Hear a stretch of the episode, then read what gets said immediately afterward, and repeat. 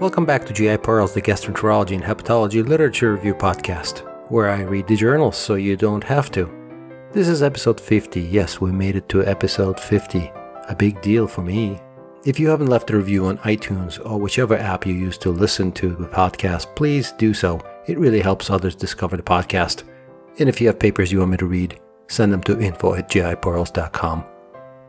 All right, let's go to the journals, shall we? The first paper was actually reviewed on a recent GI Journal Club on Twitter, but I already read it, so I'm going to tell you about it anyway. And it is interesting. Do you use ORISE or some other lifting agent to remove polyps? Doing ESD or EMR, lifting solutions are very helpful. Now, it used to be that everyone would make a giant bag of it for the whole endoscopy department once a day, and you would just take a little bit of it to use for your cases. And now we've got three companies making it, and charging an arm and a leg for it, but here we are. This next paper is out of University of Chicago, took specimens of ESD and EMR and surgical resection specimens to see what kind of histological changes occur in these specimens, specifically when you use ORISE gel as your lifting solution. And it appears that it is possible to mistake an for mucin and classify your resection specimens as mucinous adenocarcinoma. But thankfully, most pathologists will not be fooled.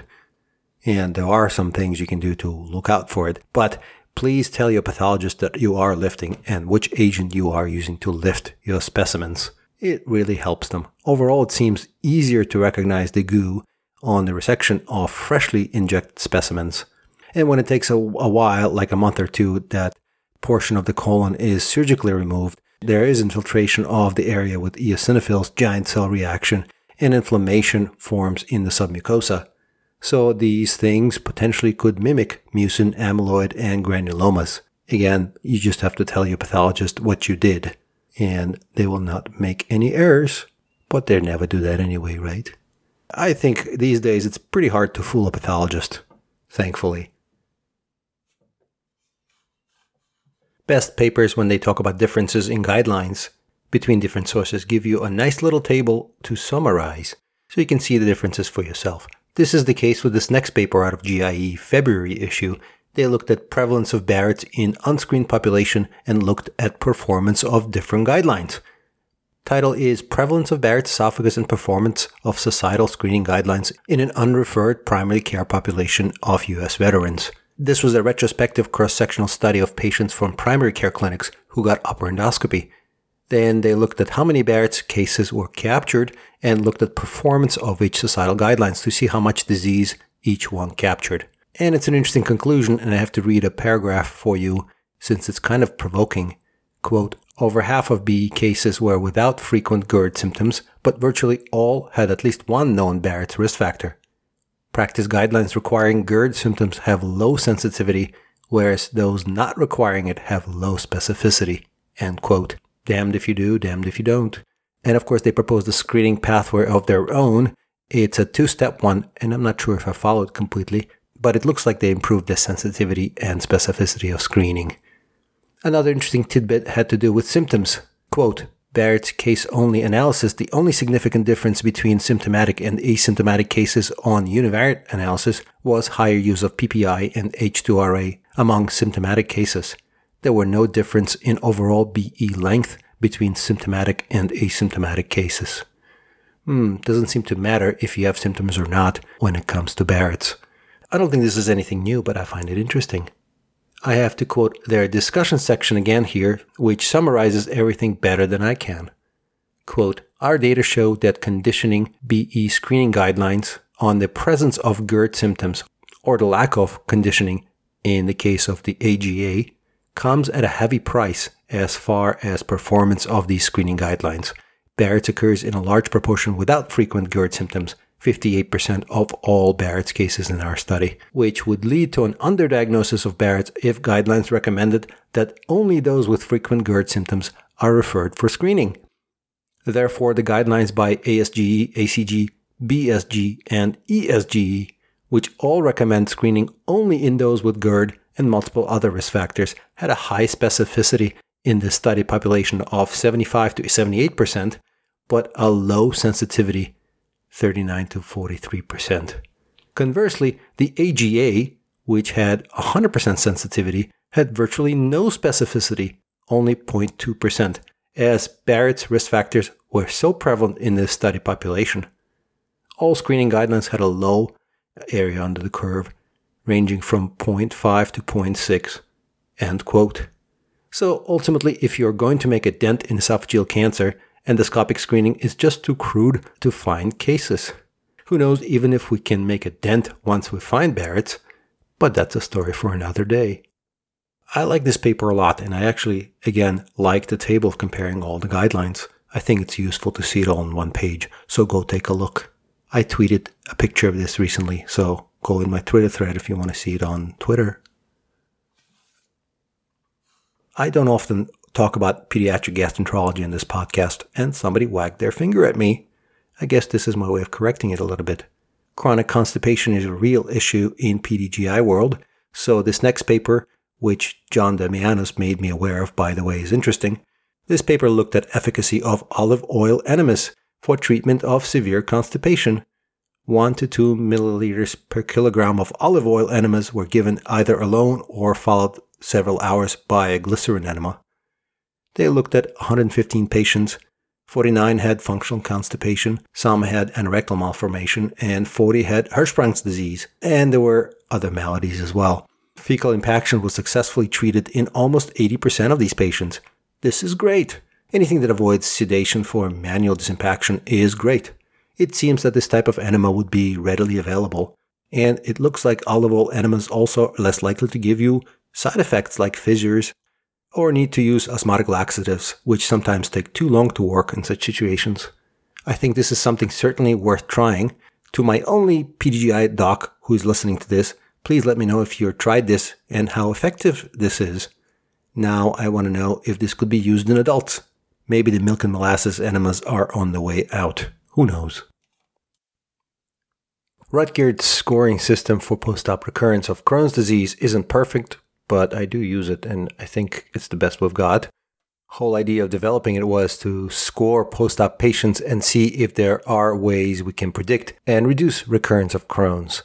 Now we live in an era of several trials showing that anti-TNF and immunomodulators combo gives you lowest recurrence rate. Most patients who have recurrence do so within the first five years of surgery. This next study looked at Crohn's patients' clinical and surgical post-op recurrence rate, looking if anti-TNF therapy makes a difference. Not the first study to do this, but let's take a look. The title is Rates of Post-Op Recurrence of Crohn's Disease and Effects of Immunosuppressive and Biologic Therapies, and it's published in CGH. It's a retrospective study from Belgium and France, and it appears that for Rutgeerts score I2 or lower, treatments with anti-TNF or immunomodulators for patients who are asymptomatic didn't reduce the risk of clinical recurrence. For I3 and I4 disease, it made a marginal difference – now, this is a retrospective study, of course, and drawing major conclusions from it would be not wise, but at least retrospectively, it looks like the current strategy of leaving people with minor evidence of recurrence alone is probably the right thing to do. And to those with more severe disease, it appears that anti-TNF and immunomodulators may help, but not much. So for asymptomatic post-op recurrence, it appears that you don't gain much by treating. Conclusion states, quote, this surprising result challenges the benefit of endoscopy guided therapy modification in patients with score of I2. No effect on forthcoming clinical post-op recurrence or need for new surgery was observed when immunosuppressant or biologic treatment was started after the postoperative endoscopy. End quote. I think we kind of knew this, but truth sometimes is easy to ignore since we want to help patients long term. Keep in mind that this is a retrospective study again and has limitations. In randomized trials, the data was on the side of treatment. I think there's a lot of work that needs to happen in this space in terms of teasing out the best approach and figuring out who are the most appropriate patients to get treatment and who is okay to watch. Many times when you're moving a polyp cold, you get a little bit of a uh, white nubbin behind. Apparently, the scientific name of this nubbin nipple looking thing in the middle of a polypectomy is cold snare defect protrusion, CSDP. It's a combo of submucosa and some muscularis mucosa all cinched together.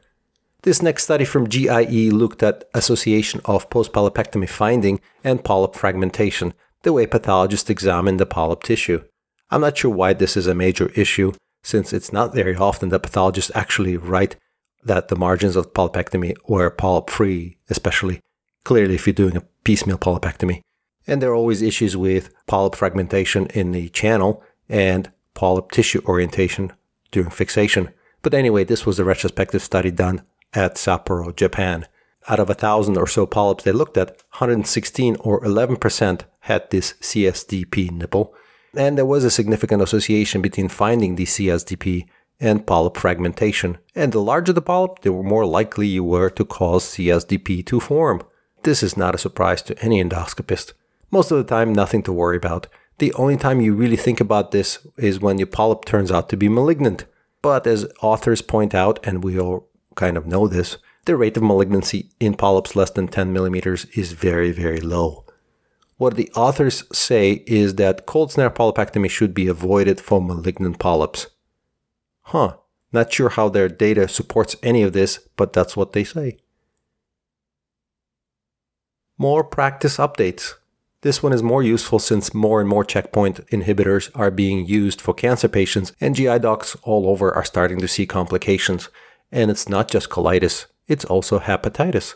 So let's look at the clinical practice update on diagnosis and management of immune checkpoint inhibitor colitis and hepatitis expert review. It's quite thorough. I'll read to you the 12 BPAs here for your education. Two figures in the paper are probably worth adding to your reference file, just in case you don't see this on a regular basis and need a guide. One is the diarrhea scale, and this is taken from oncology, of course, but if you're not familiar with it, probably look at it. It's pretty clear from the BPA that this scale is pretty useless in clinical practice, but figure 1 in the BPA is quite useful. Really, really well done. Easy to follow algorithm of what to do for any situation with diarrhea based on symptoms and endoscopic findings. Let's go over the practice advice real quick. 1. Rule out infectious diarrhea. Remember, these patients are often on other chemo or other immunosuppressants, so not surprising that they will have C. diff or something else. 2. If more than 4 bowel movements a day, also check inflammatory stool markers, your calprotectin and lactoferrin. No preference of one over the other. 3. If diarrhea is severe enough, do endoscopy before you start steroids. This is good advice for sure. 4. Consider imaging study if there are alarm features such as pain, fever, bleeding, but don't do this for diarrhea alone. 5. Remember diarrhea may be mild one day and then get quite severe quickly, so don't delay diagnosis. 6. ICI colitis will respond to systemic steroids half a milligram to 2 milligrams per kilogram daily with a 4 to 6 week taper is a good dosing regimen. And if resistance to steroids, consider infliximab or vedolizumab. 7. Budesonide doesn't work for this, so don't even bother with it.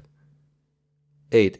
If colitis develops, that doesn't mean that the checkpoint inhibitor you chose is off the treatment list completely forever. 9. If your cancer patient has IBD, they are at an increased risk for immune checkpoint inhibitor colitis ICI. And now we move on from the diarrhea. Let's talk about hepatitis. 10. If you start treatment with ICI, check liver labs and don't forget about hepatitis B, of course. 11. If AST ALT are 1 to 3 upper limit of normal or total bili slightly up, just monitor. But if your AST ALT go up to 3 to 5 times upper limit of normal, you need to hold the drug until the labs get better a little bit. And 12. If the liver tests go up 5 to 10 upper limits of normal, a full on hepatitis, you really need to stop the drug and maybe call your hepatologist friend. And start patient on 1 to 2 milligrams per kilogram methylprednisolone or equivalent. If that doesn't work, consider azathioprine or even CellCept. That's it. Now you know everything you need to know to manage patients with immune checkpoint inhibitor colitis and hepatitis. Thanks to Mike Dougan from MGH and Yinghong Wang from MD Anderson for putting this together. Another post polypectomy bleeding paper titled Management of Outcomes of Bleeding Within 30 Days of Colonic Polypectomy in a Large, Real Life Multicenter Cohort Study. We know that post polypectomy bleeding is a problem. Many times, folks are even admitted to the hospital due to fear of massive blood loss, And of course, many of them get second colonoscopy and get some clips, epi, etc. This was a retrospective study of 548 patients with bleeding within 30 days of index polypectomy. They looked at outcomes of delayed post polypectomy bleeds, and here's what they found. Out of over 500 patients, quarter of patients presented with bleeding had no intervention at all. 70% of patients had colonoscopy with, and only one in five of those colonoscopies actually found the source of actually bleeding. Half of those had a visible vessel with a clot, and a third had a fibrin hematine plug found at the bleeding site. Here, the factors you need to think about beforehand when you're thinking about an intervention for post polypectomy bleed, at least based on this paper.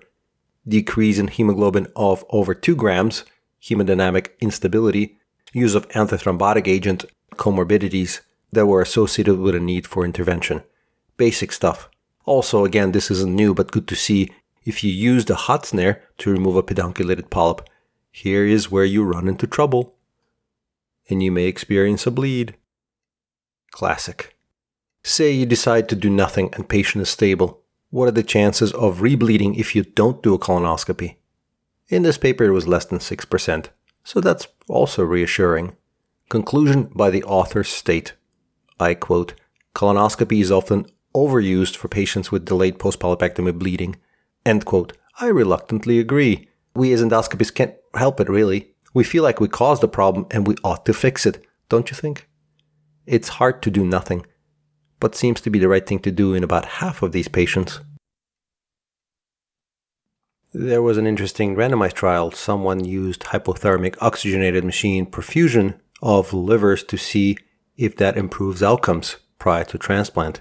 This was published in New England Journal April 15th issue. 160 patients were randomized to receive either static cold storage liver versus a machine perfused liver, primary outcome was non-anastomotic biliary stricture within six months of transplant. The outcomes seem good. 6% versus 18% non-anastomotic biliary stricture occurred, which is quite a big reduction. 27% of patients with regular transplant had post-reperfusion syndrome compared to 12% of machine perfused livers. But did this really make any clinical impact? Did these patients get less procedures or less retransplants or were there less deaths? And apparently there was a huge reduction in patients needing stenting of their bile ducts. So that's good. 5 in machine perfusion group versus 14 in regular transplant group. Here's something interesting and a point I almost missed. So if you're thinking this is like you take the liver out of the donor, hook it up to a machine, and keep it hooked up till recipient is ready to receive the liver. No, that's not how it works. Actually, the liver spends just as much time being dead outside the body in both cases, but in the case of machine assisted oxygenation, remember this is done at 10 degrees Celsius, pretty cool. The idea being that in two hours after you hook up liver to this fancy machine, you restore mitochondrial and intrahepatic ATP and reduce oxygen radical damage. So that's how it works. My only hope is that the machine doesn't cost as much as the liver transplant. There's more than one way to skin a gallbladder, apparently. Traditional laparoscopic cholecystectomy sometimes is unfeasible in a very sick patient with cholecystitis. Putting a drain in percutaneously used to be the only solution until someone decided to put a drain internally with assistance of EUS. This next study looked at 60 patients who underwent EUS guided gallbladder drainage and compared them to laparoscopic cholecystectomy, looking at one year follow up data clinical success rate was a bit lower in EUS guided gallbladder drainage, and two patients in the EUS arm died versus zero with surgery. But remember, this was a propensity score paper, not a randomized trial. Authors conclude that the outcomes are comparable. Not a bad argument, considering that most EUS patients didn't have any other option. Now, the question is can you take the gallbladder out later? This wasn't studied in the paper, but looking at the literature, it appears that you can remove the gallbladder no problem afterwards. I think EUS guided gallbladder drainage option is good, and I'm glad that it's possible to drain the gallbladder this way. Only caveat I can find here is that it is possible that sometimes surgery would be declined, even though it probably could have been done in centers where there are interventional GI docs who do this type of drain. Also, as far as I know, these stents are not approved by FDA at this point, just yet. One more thought I had is that if patients is too unstable for surgery, it is likely that they may be too unstable for EUS as well. Hmm. I do love good clinical questions. And after 50 episodes of this podcast, I hope you know that. I also like questions that have ready made answers and are relatively easy to get. This is the case with the next paper titled The Prevalence of Small Bowel Polyps on Video Capsule Endoscopy in Patients with Sporadic Duodenal or Ampullary Adenomas, also out of GIE March issue. I'm sure you've all encountered a few cases of sporadic adenomas in the duodenum and ampulla. Just doing upper endoscopy, you see a flat polyp or something like that, and turns out to be an adenoma. These are relatively rare, incidentally found polyps most of the time, outside of familial syndromes but do you need to go look for more polyps in these patients? We do know something about these duodenal polyps from patients with familial syndromes, FAP and Peutz-Jeghers syndromes, as these patients don't really have polyps in the small bowel other than in the duodenum, and of course they have lots of polyps in the colon. So this study looked at video capsule studies of the small bowel in patients with sporadic adenomas of the duodenum. Meaning, do you find any more polyps in the small bowel or not? That's the question. This was a single centered prospective study from Sydney, Australia, looking at 200 patients in their 60s, half of whom had duodenal adenomas that were found initially, and half were controls. Good news is that out of 200 patients in the study, they did not find a single small bowel polyp, but there was a difference in the number of colonic polyps found with this method. And if you had a sporadic duodenal adenoma, you were more likely to have colonic polyps. And by the way, one 84 year old patient did aspirate the capsule into the trachea, but ultimately did okay. So this is interesting. Duodenal adenomas don't increase your risk of small bowel polyps. So conclusion here, I think after 100 patients, it's plenty for this type of study. No need to chase polyps in small bowel for incidentally found adenomas in the duodenum. You should focus on the colon instead. In this study, 18% of patients ended up with high risk adenomas in the colon compared to 5% of controls. Now, that is an interesting study. Why can't they all be like this? Anything that Doug Rex publishes these days is probably worth a read. He is a big promoter of cold EMR, of course, specifically for large serrated lesions. I've got a soft spot for serrated polyps, so I've had to read this next paper. Title is Adverse Events and Residual Lesions Rate after cold endoscopic mucosal resection of serrated lesions over 10 millimeters. It is a retrospective study of over 500 polyps over 1 centimeter in size averaging about 17 millimeters, it appears that the technique of lifting the polyp, removing it cold piecemeal, and leaving the defect open for the most part without clipping. The residual lesion rate at follow up was 8%. And remember, this is at center of expertise. Oh, did I mention to you that all the polyps were removed by one endoscopist? You've guessed right. It was Douglas K. Rex himself from Indiana the major argument in this paper that sessile serrated lesions are really well suited for cold piecemeal resection with or without lift. And if you got a good snare, there's never a need to reach out for the hot pedal. Now, the critics, of course, going to go after the residual polyp rate here 8%. That's pretty high. The paper states that there may be technical reasons why the higher rate was encountered compared to published studies. One of the arguments was that maybe submucosal cords, you know, the nipple thing that we talked about before, could be the source of residual polyp tissue. And I think there was a study like this before, kind of claiming it. I don't know if I believe it. Median follow up was about a year rather than six months, by the way. So maybe tiny remnants grow a bit and now are visible. I like this argument, and maybe this is an argument to prolong interval after resection of a large polyp from 6 months to 12 months, so you can actually see the residual tissue a little better. So if 8% rate of residual polyp is acceptable to you, and I think it is, cold EMR for large serrated polyps is the way to go. One more paper from Doug Rex Group. First author of this one is Christopher Lee, and it's also from GIE. What do you do if you find a large polyp in an 80 year old and you can't get it out yourself? Thinking maybe you need an expert to do it, is it safe? Well, here are the outcomes of polypectomies of polyps over 2 centimeters in patients over 80, comparing those to under 80 years old. Nice and simple. Adverse event rate was similar at about 2 to 3%. There were no perforations in over 80 group, but that's about 167 patients over 80, so not that many, and only 3% had bleeding. Average polyp size was 29 millimeters, so these are very big polyps. and 12% of those had high grade dysplasia. One comment that was made that if you get a patient with a large polyp, go ahead and remove all the polyps that you might find. Don't just leave those behind. And in these patients, they've found quite a few synchronous polyps, by the way. Do remove all these polyps since follow up rates are relatively low in this age group. And that way you don't have to torture an 80 year old again with PrEP if you don't have to. Certainly, when I'm 80 years old, I don't want to do this multiple times. So it appears that removal of large polyps is relatively safe in octogenarians. I like many of the studies coming out from this group in Indiana, mainly because they ask good questions, and they always admit in their discussion that their data, as they put it, anecdotal, retrospective, and really their experience, which is what they're sharing with us. And I think that's pretty valuable and just plain honest. Well, that's it for episode 50 of GI Pearls, the Gastroenterology and Hepatology Literature Review Podcast. Thank you to all of you who've left reviews on iTunes. I really appreciate it, and it really helps others discover the podcast. If you have colleagues who you think would benefit from listening to the podcast, please share it with them.